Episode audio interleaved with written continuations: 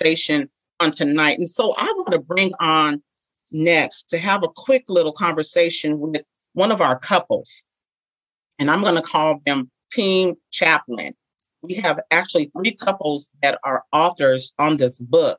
And I know that um, it's different for individuals that are one single and who decide, or uh, I'll say it like this when you're living with alopecia and you're single, one of the things that I know I was challenged with was wondering if I would, if anybody would be attracted to me, if I would ever be in a relationship. And so I was excited when the couple said yes to this opportunity. And so I'm going to bring on um, team chaplin Leonard and Siza to kind of tell us a little bit about why they decided to say yes to the project and tell us just a little bit of some of uh, of your story and give our listeners a little taste of what they can expect when they read the book. So I'm going to turn it over to you guys. And Siza, I'm going to go ahead and let you start out. Hey everyone, um, we're excited to be here um, as one of the couples actually.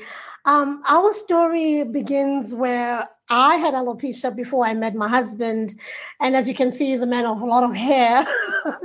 and um, of course, I was very embarrassed um, to even tell him that I have alopecia. I had not come out publicly to share. Um, only very few family and friends knew that I did not have any hair. And uh, we met online, so we swiped left right left. Yeah. and of course, I kept it quiet for a couple of weeks while we were just still talking. And before I met him in person, I actually said to him that, you know, by the way, I don't have hair. I wear wigs. Will you be okay with that? So, in our chapter, we share a bit about that, how we met and how our story uh, came along, and how we actually fell in love with just being us, you know, we being imperfectly perfect.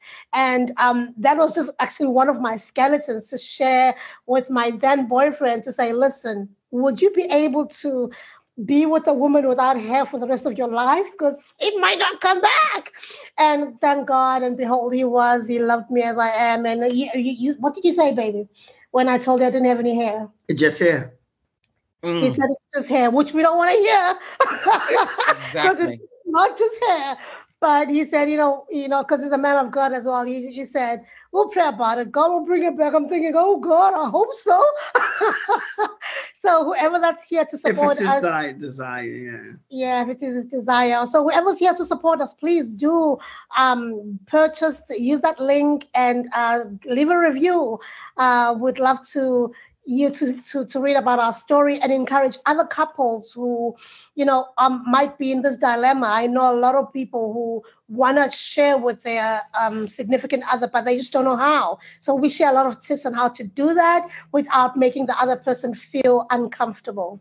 Exactly. I i, I appreciate you sharing that. Now leonard tell tell us um especially for the men that are here on tonight what how did you decide to just look past the outer appearance of your wife?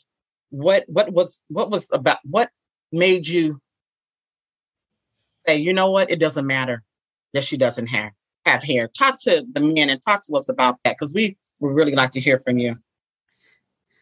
Well, I would say as a pastor, and when I first uh, met my wife, or before I met my wife, I knew what I wanted from the beginning.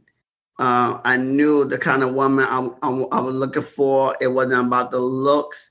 Now that's a bonus if the looks is good, but it was about the heart. It was about are we st- moving in the same direction? You know, it was about purpose and assignment.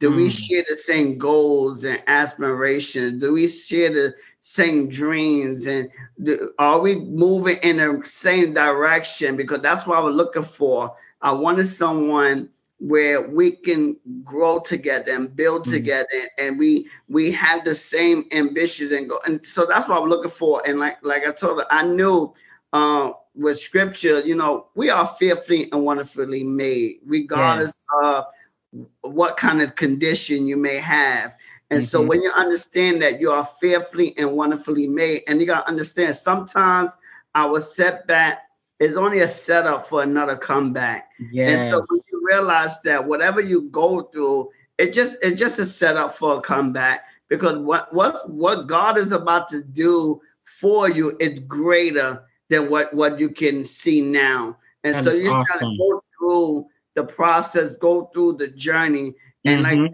God wants you to when the when the when like I told her, when the test is over, Mm-hmm. completed that course, when Uh-huh. you completed that assignment, if Mhm. God wants you to get your hair back, then guess what? Your hair will grow back. But while Yeah. you while you in the journey, do all you can to fulfill that assignment so that other people can be blessed. That is um, awesome. you. That Yeah. is so awesome. So awesome. Thank you so much for sharing. And and I think it's important, like you said, it has to be deeper and you have to have that connection and you have to understand that uh you have a purpose together, you know, as a couple. And so I just want to thank you guys for saying yes to to the vision and saying yes to the stories. And I have to acknowledge one of our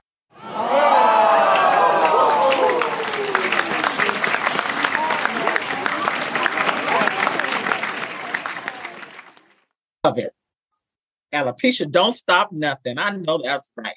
Okay, team chaplins, what's your quote? Your encouraging quote. You're perfect in your imperfections, and you deserve to be loved with or without hair.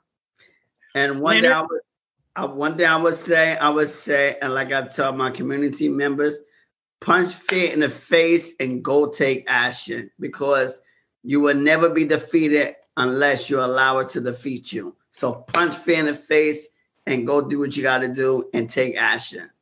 I love it. I love it.